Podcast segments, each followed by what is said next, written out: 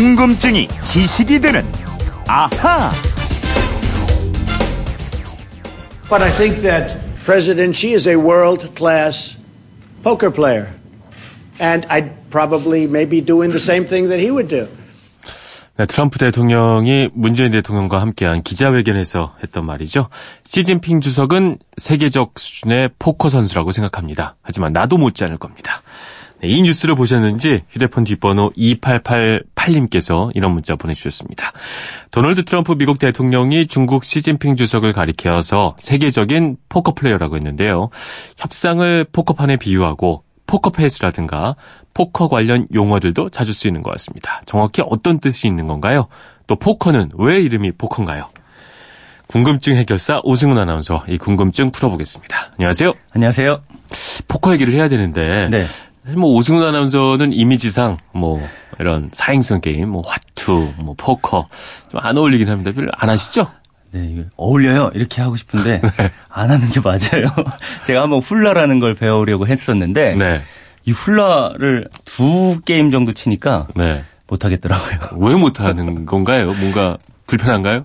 어, 그냥 재미가 없어요. 재미가 없어요. 제가 좀 생각을 오래 하는 편이라 네. 느려가지고 그렇죠. 빨리 빨리 해! 막 이렇게 보채고 그러더라고요. 아, 아, 그렇죠. 그래서 잘 안 합니다. 참 사람이 잘 드러나요, 그죠? 어. 어쨌든 뭐 트럼프 대통령 같은 경우에는 포커 관련 용어를 이제 기자 회견에서까지 쓰는 거 보면 네. 일상적으로 사용하는 것 같아요. 네, 이 협상이나 포커판에 공통점이 있습니다. 네. 잘만 하면은 큰 돈을 벌 수 있다는 겁니다. 이 특히 트럼프 대통령은 사업가 출신이잖아요. 그렇죠. 그래서 국제 관계나 외교도 이 포커나 비즈니스처럼 인식하는 경향이 있는 것 같아요. 네. 가장 많이 쓰는 용어 중 하나가 아마 포커페이스 이걸 텐데 네. 이 말이 꼭 포커 게임에서만 쓰는 말은 아닌 거죠. 네, 이 포커 게임에서 시작은 됐지만 지금은 관용어로 굳어져서 쓰이고 있습니다. 그렇죠. 포커페이스는 포커 게임을 할 때처럼 아무 감정도 표출하지 않는 무표정한 얼굴을 말합니다. 이 포커는 화투와 마찬가지로 내가 가진 카드를 상대방이 볼 수가 없잖아요. 그렇죠. 바둑이나 장기는 서로 훤히 이렇게 판을 보면서 하는 건데 네. 포커는 나만 아는 거잖아요. 내 카드에 대해서. 그렇죠.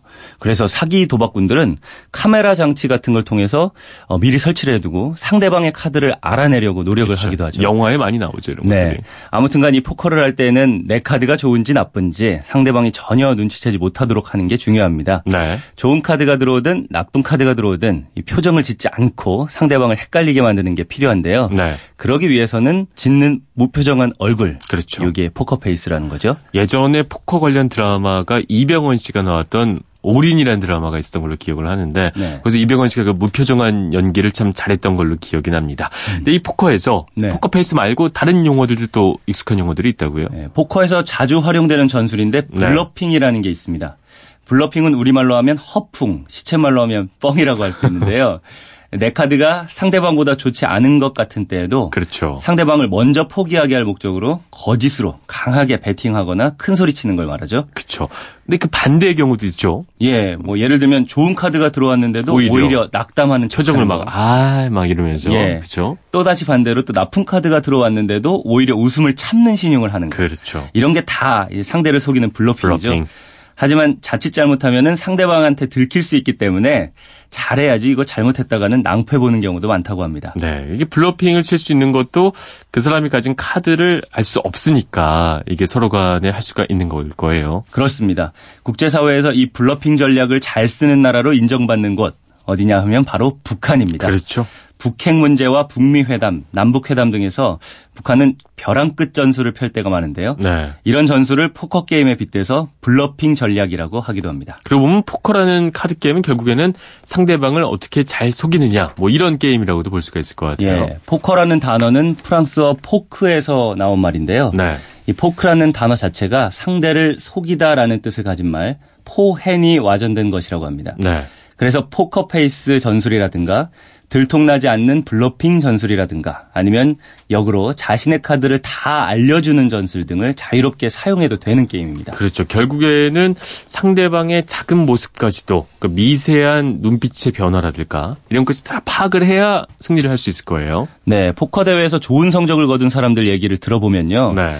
이 포커는 적을 알지 못하면 백전백패라고 합니다. 그렇죠. 바닥에 깔린 상대방의 카드를 모조리 외워서 확률을 계산해야 되고요. 아. 또또 정신을 맑게 하는 운동도 꾸준히 해야 한다고 해요. 아, 정신을 맑게 해야 이거 집중이 되니까. 네.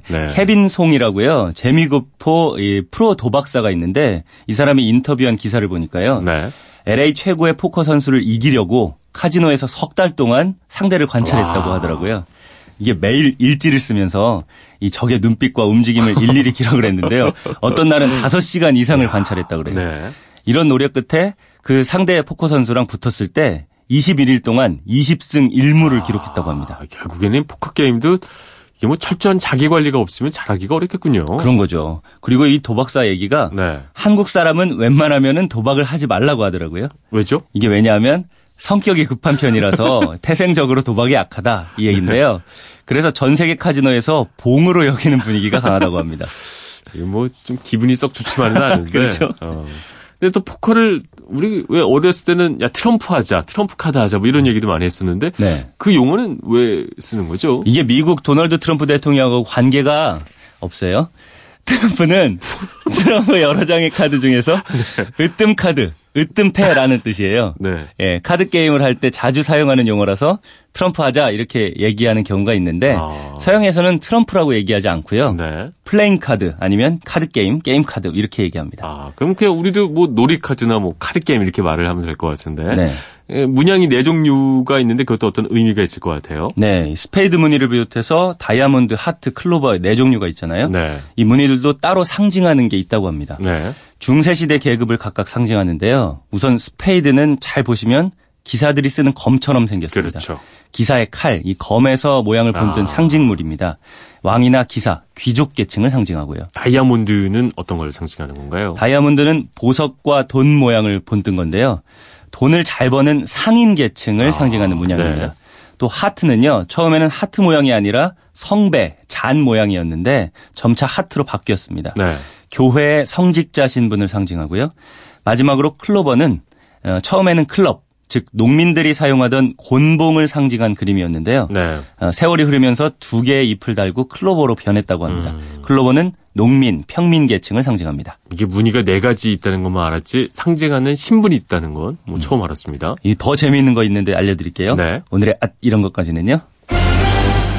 이 서양 놀이카드는 화투보다 장수가 더 많습니다. 네. 지금 말씀드린 스페이드, 다이아몬드, 하트, 클로버 이 네 종류의 무늬가 각각 13장씩, 즉 1부터 10까지 병사 카드가 있고 그 위에 메이저 카드라고 해서 네. J, 이 잭이라고 불리고요. Q, 퀸, 그다음에 K, 킹 이렇게 세 장이 있는데요. 그렇죠. 그래서 13 곱하기 4 하면 52장이죠. 거기에 조커까지 있지 않나요?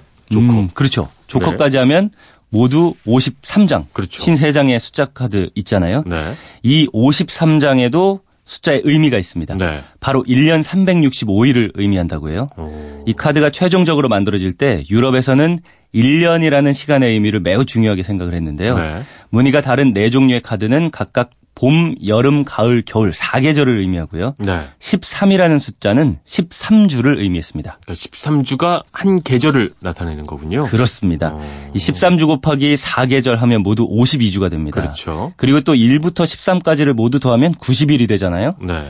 이91 곱하기 4 하면 364가 돼요. 네. 364일인 거죠.